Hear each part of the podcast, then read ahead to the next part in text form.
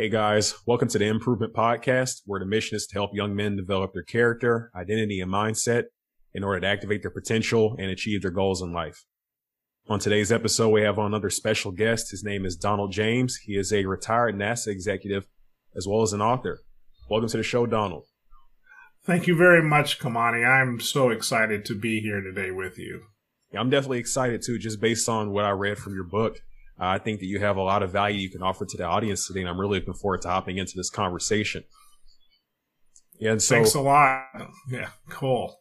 Yeah, definitely. And so, just to uh, give the listeners a little bit more information about you, could you tell them a little bit about your background?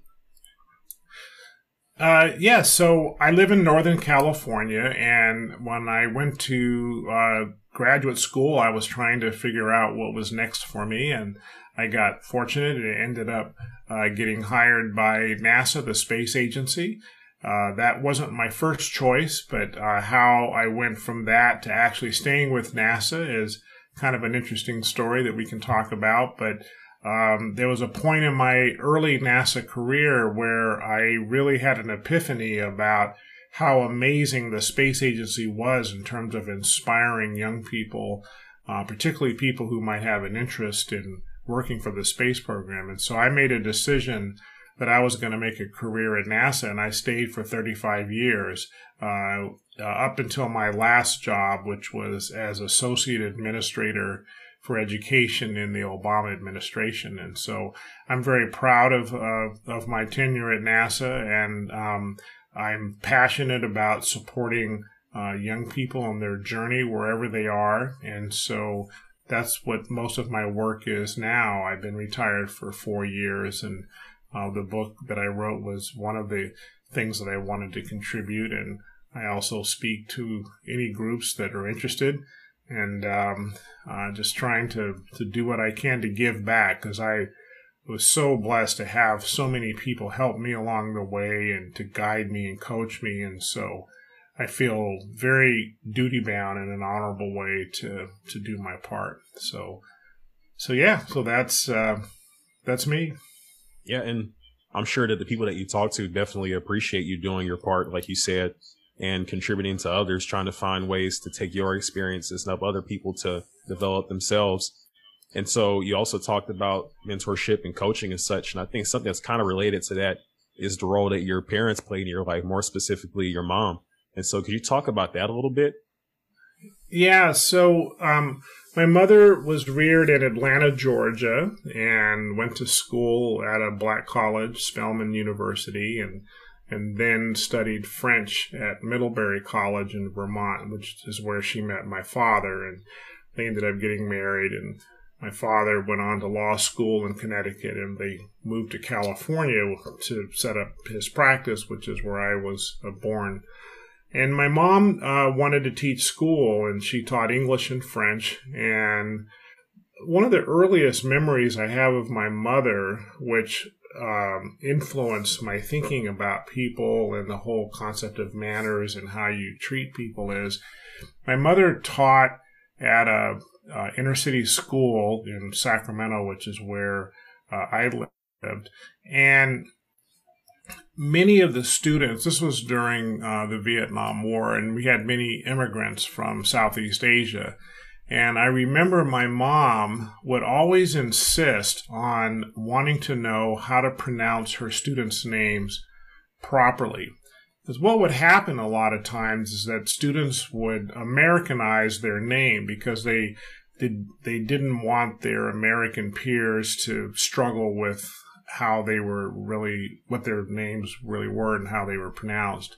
And so they would, you know, call themselves Susan or Eric or whatever. And my mom would say, I want to know what your mother and your father called you when you were born. And she would practice their names till she got it right. And she remembered many of her students. Uh, interestingly enough, at my mother's memorial service in 2017, after she died, some of her former students came back and they talked about how that made a huge difference to her because it was a sign of respect that she had for her students. Um, my mother, as a teacher, uh, never raised her voice, and she was always very available for her students, and um, and so she was really dedicated to uh, education, uh, particularly for those disadvantaged people that uh, didn't have the same opportunities as other people did. So she was a big influence uh, for us, and um, you know, and she insisted that if we got a gift, we would handwrite a thank you note to the people who gifted us, and so that just became a part of what my brother and I did uh, always. And um, you know, that's another sign of respect for people is that you're willing to sit down and take the time and handwrite a note and address an envelope, stamp it, and put it in the mail. You know, um, of course, at the time when I was growing up, there was no internet. I'm 64 years old, so I'm dating myself. But we didn't. There was actually a time when there was no internet and no email. I remember crazy to when think about, right? it was super crazy. I can't imagine the world without that. You know. It's like imagining what was the world like before there was garage door openers, you know. So, but but wow, yeah, I, I, um, you know, then with the advent of the internet, wow, texting, man, that was so easy. You can just send a quick note to somebody, and, and there's a place for that. But when you really want to express gratitude to somebody for something they've done to you, you know, as a way of showing, you know, your your appreciation. You know, my mother's lessons, I really stuck with me, and so to this day, I still I still do that. So my mom was a, a very interesting woman. Um, she she after she retired, you know, she had her friends. She was very big in the Delta Sigma Theta sorority and was very much a part of uh, scholarships for students and things like that. Something my brother and I continue to support. So, um, yeah, she, you know, and pretty much she reared us by herself. My parents divorced when I was seven years old. And although I saw my dad and my dad was in my life and there was no, you know, animus between us, um, the fact is he wasn't around on a day to day basis. Uh, there was a time when my, my grandmother moved to live with us from Atlanta, Georgia, and she became the de facto spouse in the house, you know, doing a lot of the cooking and driving until we could drive ourselves. Uh, but my mom pretty much was doing it herself. And so when I think about you know how she had to take care of us and um, and you know do her job. And she never remarried. And i remember she told one of my teachers that she just couldn't imagine giving her time to some other man when she had two young black men that she's trying to rear and keep alive. And so she made a lot of sacrifices for us. So i think that's the other thing that stands out to me about who my mother was was somebody who was who made a who made a lot of sacrifices for her two sons. Um, and um, and so I, I will always be grateful to her and the gifts that she has given us.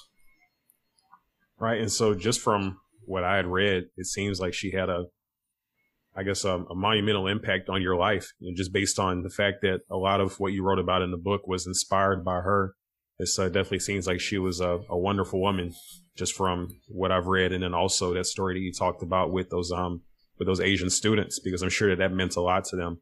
I have yes. friends who did the same thing where they just went by an English name because uh, I guess they it got to the point to where for some people it's too difficult for them to learn their real name, or they just didn't care enough to give them that respect. So that definitely says a lot about her character that uh, right. she was willing to to take that step to do that to offer them that respect. And so yeah, it's great that you know, even though that you ended up growing up in a single parent household, that you had a mom that was so well rounded and developed in those areas to where she could, you know, even though she had to do it alone, was able to make you into a well rounded person and teach you those important things. Absolutely. Um, and I think the things she taught us, she saw, she had a vision that these were the things that were really going to matter. And of course, when I was younger, I couldn't appreciate that. Um, even even the things she did to make sure my uh, brother and I were surrounded by um, you know pillars of our black community in Sacramento. Um, and, and in fact, it's kind of funny when I think about it because when I was growing up, I thought I thought all black kids had doctors and lawyers and dentists in their lives. I thought that was normal. I didn't realize that wasn't normal until I got older and realized that I was really privileged, and I do feel privileged, not in the same kind of privilege as you know perhaps my Caucasian brothers and sisters enjoy, but privileged in the sense that that I got to see, I got to have role models that were all professionals, that were all in, and most of them were in you know good marriages, and of course I was friends with their kids. That was sort of the common bond but they they were all upstanding people. You know, they they were you know professionals of all walks of life, and I, I, just assumed that was that was how it was for for all kids. And I it wasn't until much later that I realized that wasn't the case. So I kind of leveraged that, you know, when I wrote in the book about the importance of having people in your life that you can cultivate to be in your life to support you. And and I talk about I you know ways of doing that and and I know a lot of people may not think that they have people but I think there's strategies you can do to to acquire that. But I think that's vitally important. I don't do anything on my own. Even writing this book it was a huge team effort and I had many people to help me. And you know one of the most courageous things I think anybody could say if they're on a path of growth is I need help. I don't know how to do something. I'm, you know, nowadays we typically will joke, well, there's an app for that, whatever the problem is. Well, for most of my life, there were no apps. So you had to, you know, the app is uh, support, a support system.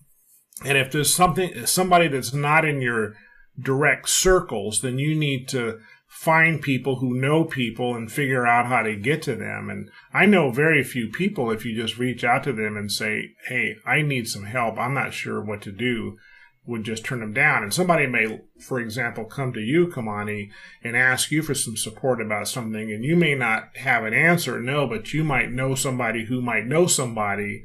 And if that person is tenacious enough to track it down, you know, they'll be able to create somebody. So I got that from from my mom. Now it it it, it was different back in the 60s and 70s because when my parents first moved to California, like many black families, they you know migrated around the black community. That's just I mean it wasn't legal segregation, but it was sort of vestiges from Southern segregation where you were just used to being around people that you're used to being around.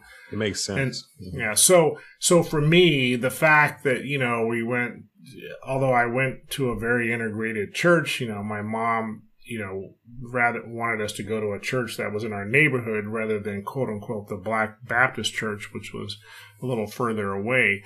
Most of our social circles were you know, middle class black professional people that, you know, we saw at Christmas time or had dinner with or whatever it is, the kids play together and stuff like that. So that's where I saw the value. Um, because uh, I, that's who I wanted to aspire to be, is to be like those professionals. Well, that's great that she put you in a position to have those type of people in your circle to where you could see those positive influences. And, uh, absolutely. And I can, I'm sure that that probably had a big effect on your trajectory in life, right?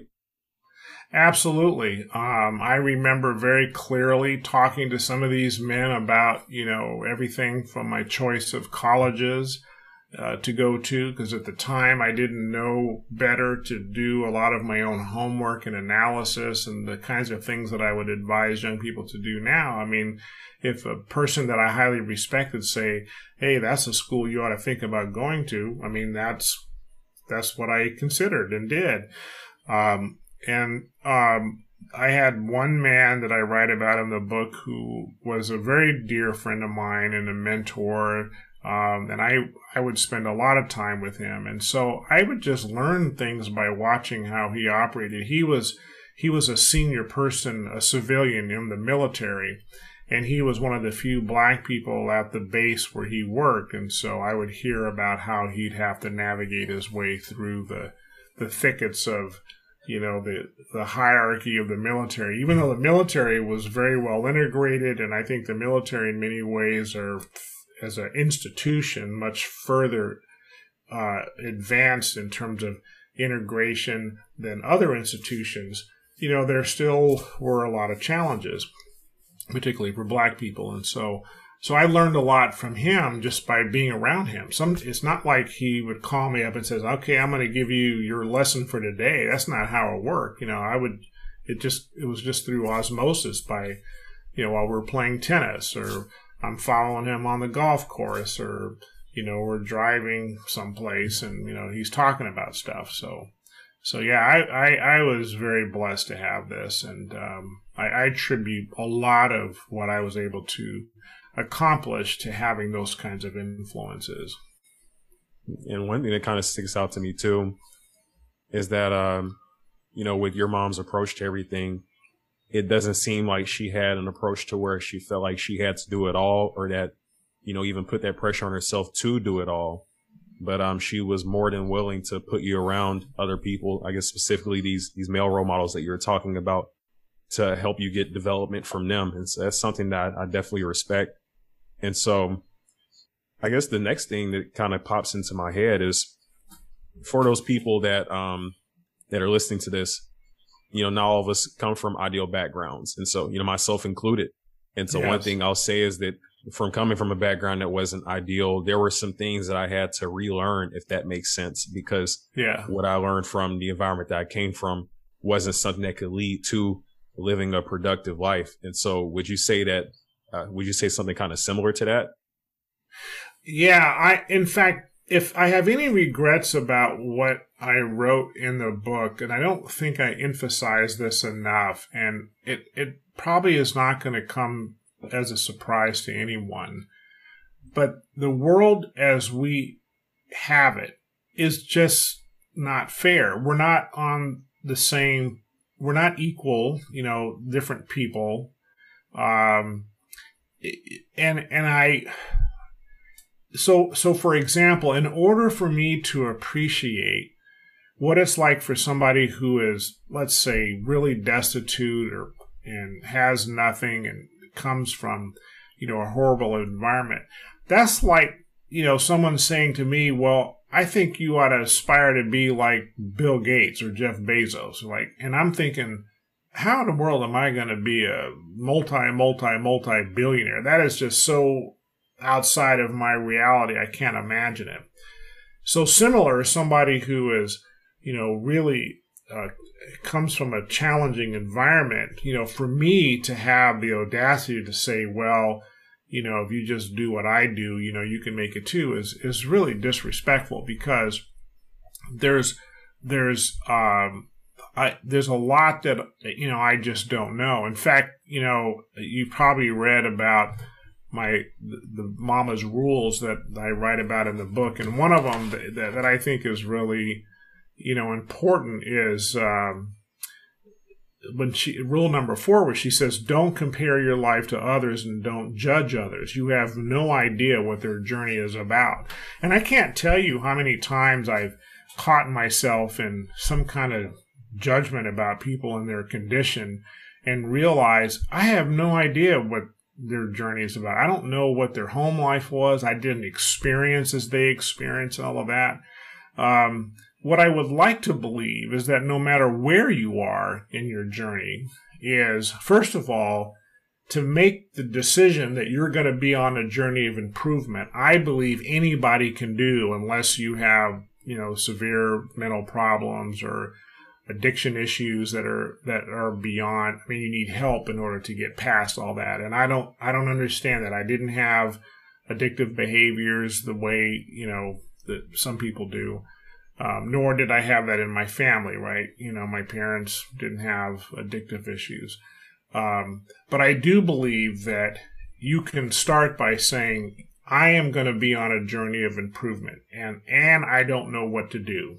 And so from there, you kind of open up a channel to receive support and insight from people. So if you're starting from five floors below where I started, right? You know, I, I started and I had most things I needed and wanted. I mean, my parents weren't wealthy, but you know, they made a living and, and we did well. Um, I think the, the idea that you can, you know, cultivate relationships with people who can help you and turn you on to things that can be supportive, I think you can take the journey to where you want to be. Now, your journey may be a lot harder and a lot longer than my journey was, right? And let me let me just give you a deeply personal example of what I mean by that. I am proud of the fact that, you know, I went from where I went when I first started with NASA to being, you know, at the highest level in the federal government you can be short of being a political appointee, right? I'm I'm proud I'm proud of that. Rightfully so. And I and I thank you. And I work for that. But look at my dad. Now my dad was an orphan, meaning that when he was a child, he didn't have a mother or father. His father, he never knew what happened to his father. We don't know if he abandoned the family, died early. We know we don't know. He's tried to find out. My father's deceased, by the way, 2006. He knew he was aware that he had a mom, but apparently his mother had a severe illness, tuberculosis, and couldn't care for them. So my father be, was became um, a ward of the state. He was this was in Pennsylvania, and so he went to orphanages until eventually a Catholic orphanage took my dad in. And so this is in the 30s, right? So my dad was born in 1922. So this was in the 20s and 30s.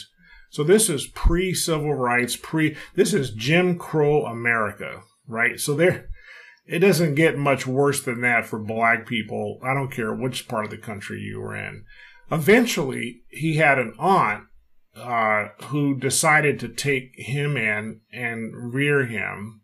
And my father, long story short, uh, I don't know where he got this from, but he decided he was going on a journey and he wanted something. And what he wanted eventually is that he wanted to go into the military, which he did. He wanted to be a Tuskegee Airman and he tried and tried and tried. And he told me the countless stories about how they kept coming in with excuses not to let him in. And so eventually he didn't, you know, make it in, but he was a naval officer. And then he left the Navy and then he went to graduate school and then he went to law school. And he didn't want to go to any law school. He wanted to go to Yale Law School. Yale Law School is one of the best law schools in the country.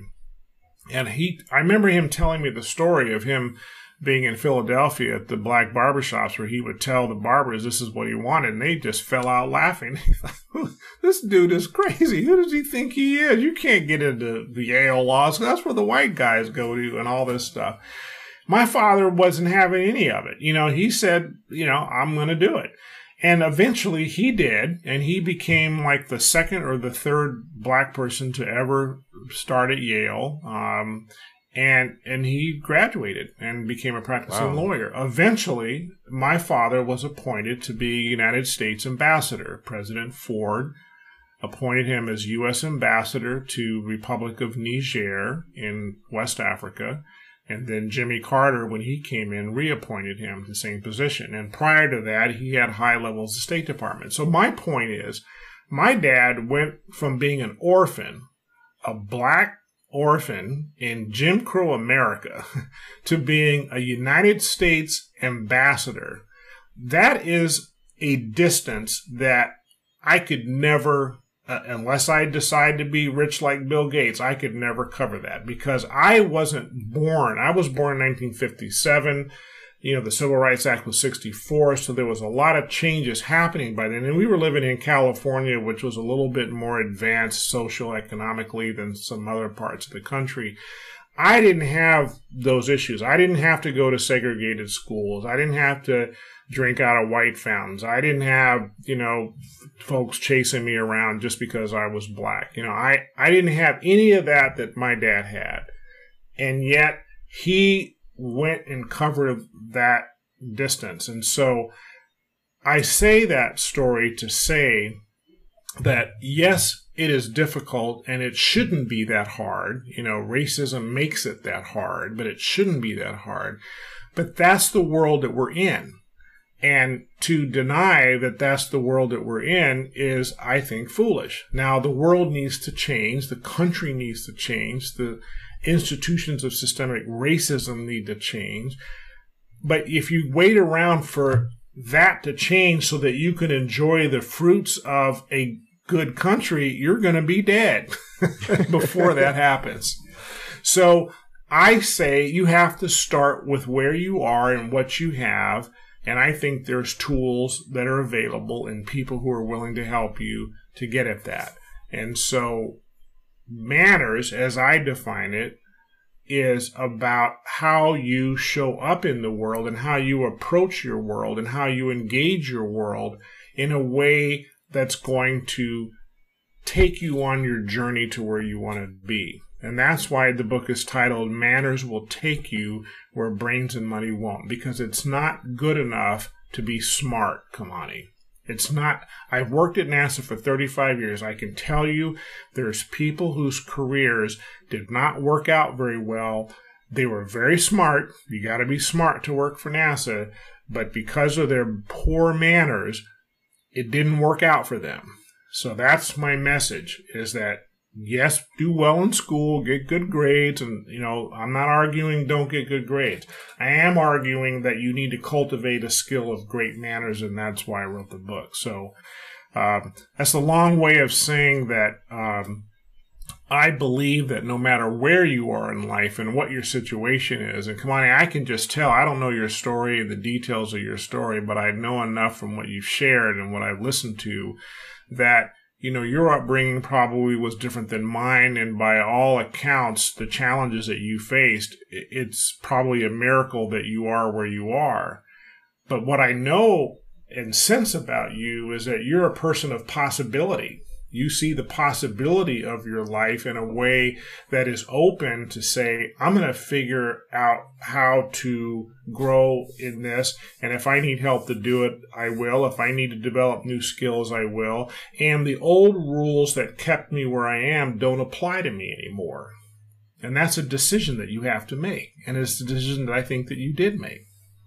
You know, first thing I wanted to say is that that's an amazing story that you told about your father to where he pretty much came from probably one of the worst possible situations you can be in, being an orphan and being in Jim Crow America, and then to eventually be uh, a Navy officer and then a Yale graduate from law school. It's just an amazing, sco- amazing story, and that's extremely encouraging to hear. And then to kind of touch on the other thing that you mentioned about you know, the way you move through life and the way that you kind of present yourself, and I guess being a person of of possibility, like you said, I can definitely uh, see what you're saying, and I, I, guess you can say that I would agree that that's kind of the way that I started to kind of move through life. And once I started to look at things from that perspective, that's when things started. I guess you could say making a started to make a change, and so to yeah. kind of talk about that a little bit. So before, whenever I didn't think things were possible for me, of course, obviously I wasn't going to get results. Life wasn't what I wanted it to be, but when even I guess despite what I thought like limitations were on my life or what I could do, even despite that, whenever I said I might as well try, I have nothing to lose. I started yeah. to notice that a lot of those limitations that I thought were being placed on me either were non-existent or not nearly as um as limiting as I as I thought that they would be. And then to kind of touch on something that you mentioned much much earlier in the interview where you talked about people taking the time to come and help you that was one yes. of the things I was actually the most surprised about because being a kid that was, you know, ignorant of a lot of stuff, a lot of different social customs and things, not really knowing what to do in corporate environments, not really knowing how to assimilate when I got to, to college yeah. where pretty much everybody looked different for me as opposed to, yeah. to my hometown, which is like 45% black, I think. Uh, mm-hmm. having people around me that I definitely wouldn't ex- have expected see that need and seeing I guess what you said, that energy of, of possibility and seeing that I was making efforts, it was just surprising to me that so many people and not just black people, white people, other races yeah. too, uh, were willing to help me through that process to get to where I am today. Cause it definitely wasn't just all me. I don't think anybody's just completely self-made. If it had been for those people's contributions and the potential that they saw in me, I definitely wouldn't be here today. But it all started with, I guess that, I guess that energy of, of possibility, like you yeah. said. Yeah, exactly. People like to be on winning teams. If I see somebody who is up to something and they're making efforts and you know they're they're open and a little bit humble, but you know they're trying, you know, I, I want to be helpful. if I'm around people that, you know, are narcissistic and arrogant and, you know, it's my way or the highway and I'm right and all that, I, I'm not, I don't find that very inviting.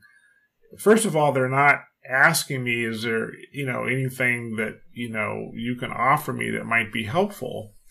Um, but that's why when I talk about, you know, in, in chapter 10, who's on your team, I, I invite people to really invite people into their lives who are willing to tell you what they see in a very truthful, authentic, and loving manner. Because sometimes it's the little things that could make a difference.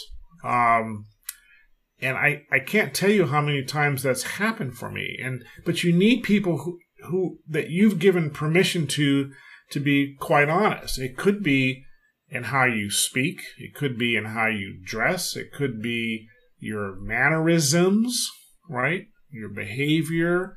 Um, it could be your word choices.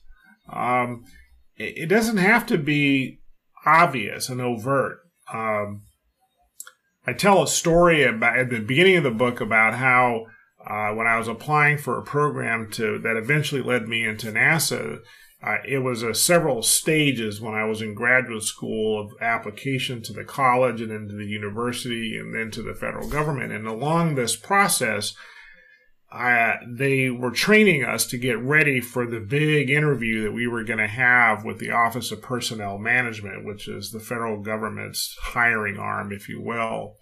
And part of the training was in preparing for interviews and they put us through mock interviews and that included this is the first time this has happened for me they they filmed our mock interviews and after the interview was over the coach said Don, how do you think you did? And I said, I think that kind of knocked it out. You know, I felt pretty good. You know, I thought I had all the answers. I said, oh, okay. So they replayed the tape. And Kamani, I was mortified with what I saw. Mortified. First of all, I might as well have been interviewing my notebook because 70% of the time I never looked up at the person who was interviewing me. Then I noticed how many times I repeated myself. I made a point, and then I'd say something. I say say it again, and then the uhs, and uh, you know, I I got uncomfortable with silence. Right? We get uncomfortable with silence, so we want to fill it in with filler. Right? Right. And all he had to do was show me that tape and I was transformed. I said, wow. So I, I, I like to tell people, and my wife gets mad when I use this analogy. So it's sort of like, you know, you see yourself all the time when you get in and out of the shower, but it's that one time someone shows you a picture of yourself in your swim trunks and you're like freaked out because like, oh my God, I didn't know I looked like that. Or you hear yourself on audio, you didn't know what you sound like. You can't. You don't you don't see the real you and how you show up to other people because you're just used to you being you. And so my invitation is ask people, give them permission to say, Hey, bro, I carte blanche, you tell it like it is, how you see it on any front. Now, you, you don't have to accept it but at least let it in and say, "Man, I didn't realize I did that." I, in my last job, I, I even even as smart as I thought I was and as well trained as I thought I was in the last job, I had a colleague that was part of my inner circle pulled me aside and said, "You realize you inter- you you interrupted that woman three times in the meeting?" And I said, uh, No, I didn't realize that. Yeah, and you didn't interrupt any men either. So I had inadvertently cut off the women in my team, and I hadn't done it with the men. I didn't even see that, Kamani. I didn't even notice I did that. Nor did I know what kind of impact that could have had. That you need people to tell you the truth as as they see it. And it could be painful. It could it could be you you might have to be willing to risk your relationship with your friend. These aren't I'm not talking about the friends that tell you you're always right. that oh it's not you kamani it's them. You know maybe it's a girlfriend issue. No no no bro it's not you it's her she's horrible for you. Know well it's you. It could be you. And you need someone to point out you know what it is so that you have an opportunity to re-examine yourself and make a decision do i want to keep being that way or do i want to move on from that and you might need help with that. But sometimes just the revelation of what somebody else sees is enough to to have you make the changes that you want to make. Okay. Right. I think that part right there that you just mentioned is so important because I feel like a lot of people that aren't getting the results that they want in life may not be taking the action to get these sorts of people around them that will actually hold them accountable. I feel like a lot of people, the reason why they end up being limited in their development, how far they get in life is just because they have so many yes men around them or people who will rather avoid confrontation and don't want to put the relationship at risk. And as a result, it's to their detriment. Or this person right. may think that they're fine in different areas or don't need to develop. And then whenever it gets down to it and they don't get the results they want due to the fact that he never had to reflect to see if it's a, a me problem, they say it must be everybody else or this person's fault that I didn't get the job, whatever, whatever yeah. it is. And so I think that's extremely important. I'm glad that you brought that up because it's so valuable when you have people like that in your life that are willing to kind of take that role just from, you know, my experience. That was one of the things that my dad was really good about making sure that he was always telling me what he saw like it was. He didn't care how it was going to make me feel. And so yeah. that's one thing I can say was to my benefit, especially uh, going into college and all that, that I kind of got into the mindset of being a realist, I guess you can say, and kind of that became like the expectation. And so whenever I got around people that weren't being straight shooters with me, it was just like a natural disposition I had to not be around them and go find other people that would, with mentors and all that too, that were the same way and also, and always told me what I needed to. And one thing about it too is that it also helped me to get really good at taking constructive feedback and, and criticism. And yes. so it, it got to the point to where I got into the habit of being able to take whatever it is and understand that it wasn't something that was a personal attack on me. Right. And just right. going from there and trying to, I guess, make that improvement because I know that it's not them doing it to be negative. I know that they're doing it because at the end of the day, they actually care about the results that I'm getting. That's right. That's why your podcast is called Improvement. I mean, that's what it's all about, bro. That's what it's all about, huh? Those little it's small all about. improvements exactly. every day, right? And and you know, it, the people offering the feedback have a responsibility to check themselves to make sure that they're coming from a place of love and caring, right? That they care so much about you, they're willing to tell you things, not just cavalierly. That I mean, you can tell the difference when someone's just not being as sincere. Um, and it's also important to to share, you know, things that are not necessarily critical, but to affirm things that they see that you're doing well. And I I do that a lot. You know, um, I, not long ago, I happened to. Uh, my son is a trainer. He trains clients on the software platform that his company does and and I had an opportunity to watch him virtually and I, I was like wow he could do that. That's really cool. And I remember telling him I said Brand I really appreciated how you handled a, a specific thing. Like something didn't go well technically but he didn't dwell on it. He just he said he just moved on in a very artful way. And you know and I I said I really admire that because let's just face it. I mean, people don't like to hear excuses, even if they're completely valid. I mean, there may be reasons for things, but for goodness sakes, you know, well, I didn't get this job because, you know, I was overqualified. And then there's a whole bunch of reasons or whatever it is. And I, I don't find that useful. And I would go as far as saying the story that you tell yourself about whatever it is you didn't accomplish, or even if you did accomplish, is a story that you can change, whether you believe it or not, just because it's labels, you know, and you have to be careful about the words we use, because even the words we use can have an impact, you know, and so it's like I heard somebody said today that how important it is each day to express gratitude for something. And the question came up, well, what if you aren't grateful for anything in the moment? Says, well, just just say you're grateful for the opportunity to think about gratitude for a minute. I mean, so that in and of itself has power, right? So, right. you know, so I, I, I invite people. Uh, uh, this is what it means to take a look at things differently. This is what it means to have the video camera watching you and then going back and re-look at it. Is that it gives you a chance to re-examine how you were actually showing up in the world, which is a manners issue. Your manner, your manner, how you speak, listen, behave, how you, the energy that you come from, all that's your manner to examine that to see whether it's really working for you or not. And I think anybody can do that, regardless of where you are in socioeconomic status, right?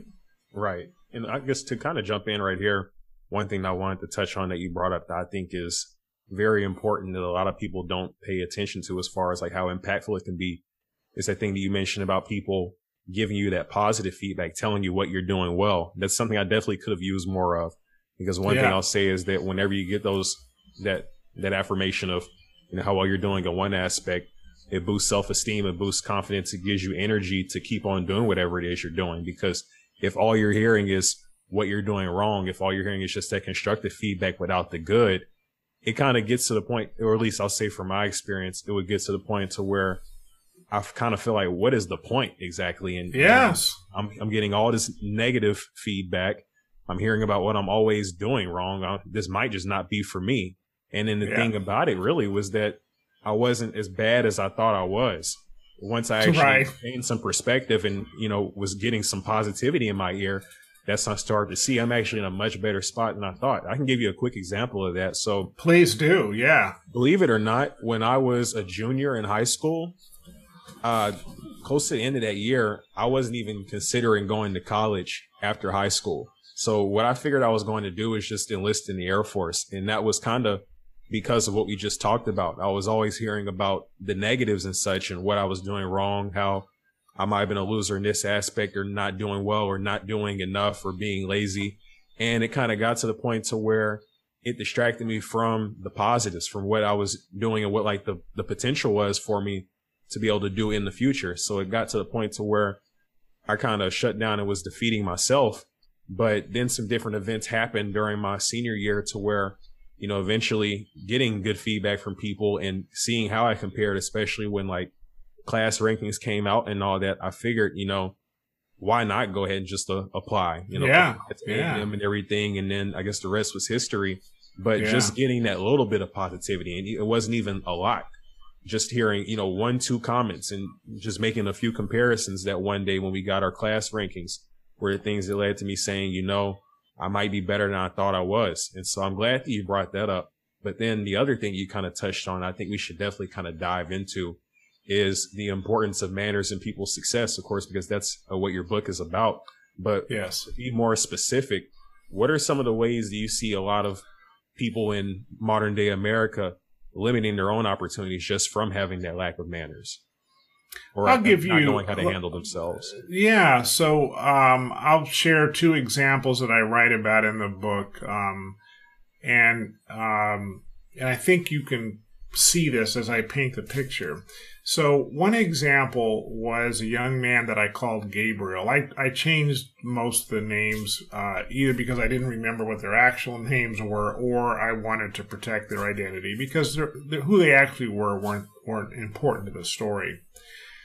Um, in my job as a, a, a, the associate administrator for education, I would often go around the country to events that NASA had, and NASA had an event in Southern California uh, at an air show where they brought in a lot of students uh, to. It's like a science fair, so they had projects and things that they were doing. This is something that NASA did a lot, and I tell a story of uh, and I've done this a lot of times. So there's, there's sort of a typical rhythm that happens. You know, I go to a different booth, and you know the kids are kind of shy, you know, because some big guys come in there, and and you know I'll ask them some questions and they'll tell me what they're doing. And some of the kids are just you know really incredibly smart, and I pretend like I know what they're talking about, but I I mean I definitely like wow I don't know what this dude's talking about. This is pretty incredible.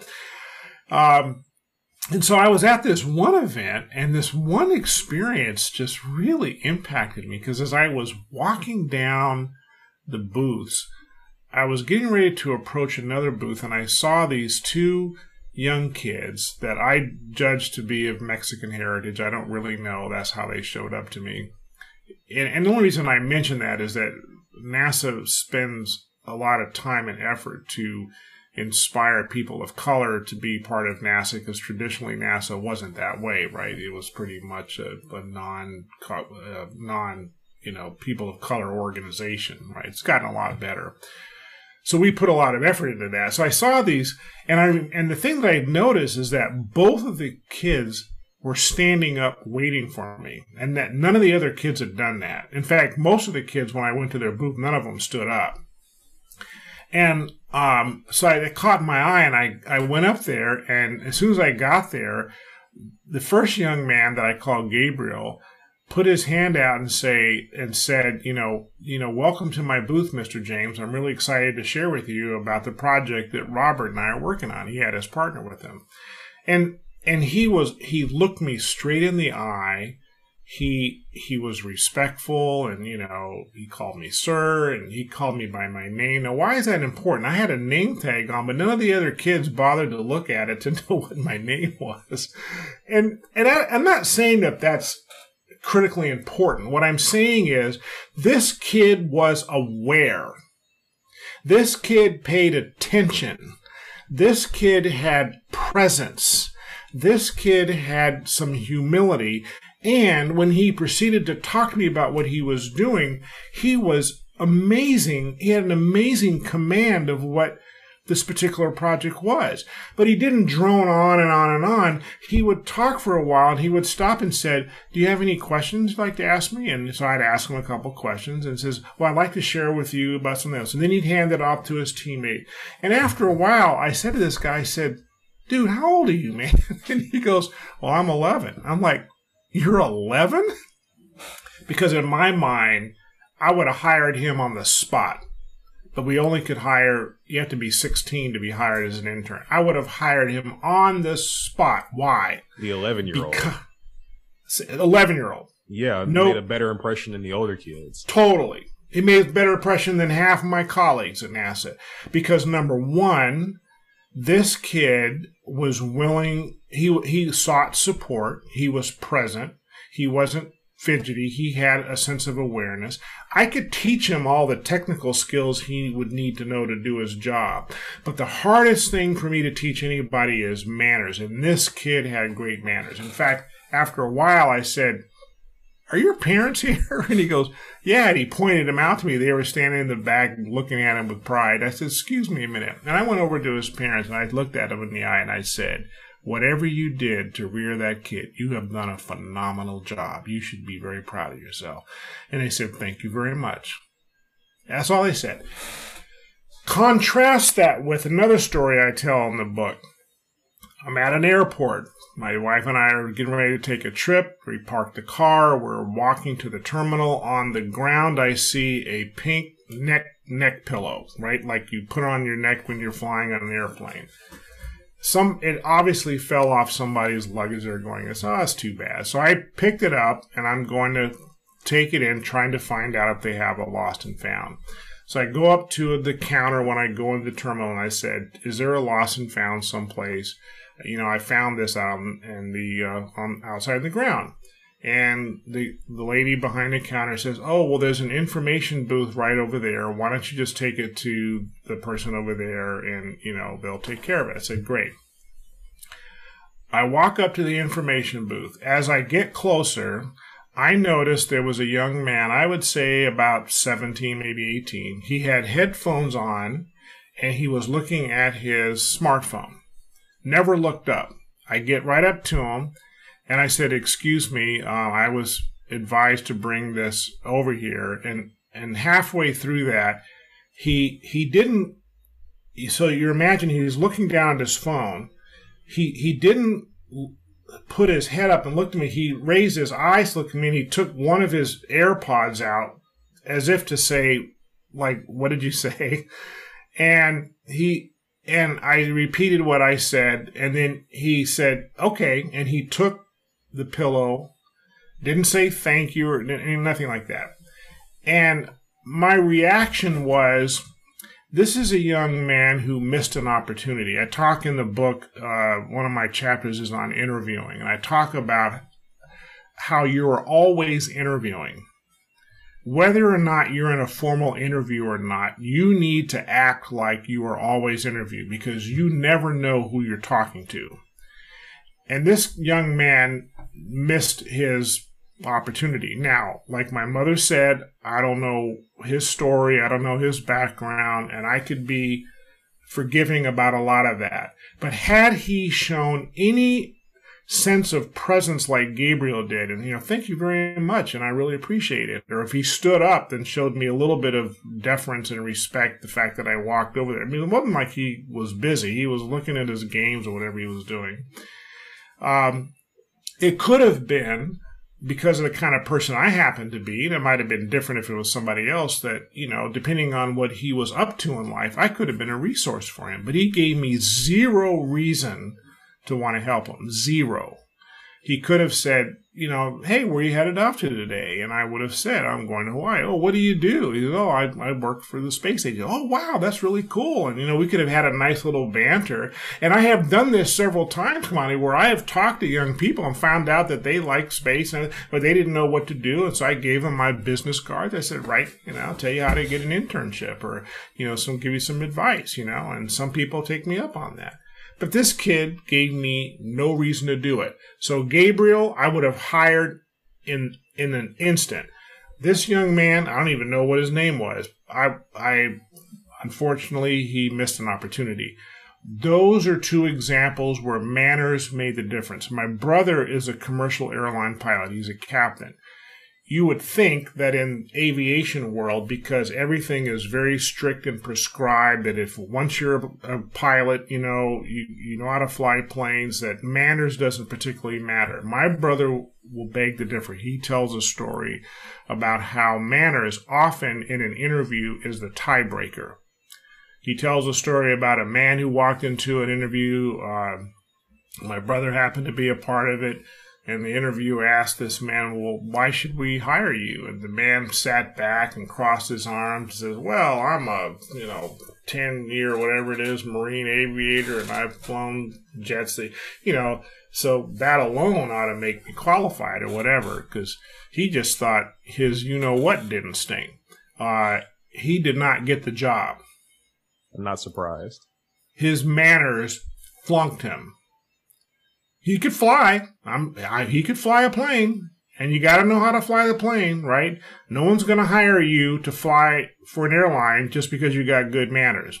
Please do not misunderstand what I'm saying. You have to know how to fly the plane. Fill in the blank on any job you're talking about, right? If you're an accountant, you better know how to do your numbers. They're not going to hire you because you got great manners, but you don't know how to, you know, manage an Excel spreadsheet, right? What I'm saying is that if it's if if you have to compete for a promotion, you have to compete for a job, you have to compete for the attention of your leadership. Manners is the tiebreaker. It'll make a difference. Manners will take you where brains and money won't. That's the message. You know, to kind of touch on this, to give you my perspective on it, I can definitely see where you're coming from. Like when you talked about the example with talking to Gabriel and how it made you want to give him opportunities due to the fact that the way he carried himself resonated with you as opposed to the other young man where, you know, just his demeanor and everything and the way he interacted with you made it to where there would have been no possibility for that. One of the things that I can say is that as I've developed over the years and developed into a person with a stronger presence, better personality, and I guess better manners, it led to me meeting more people who were similar to me, I guess, or you could say attracting those people and keeping them around because align with them.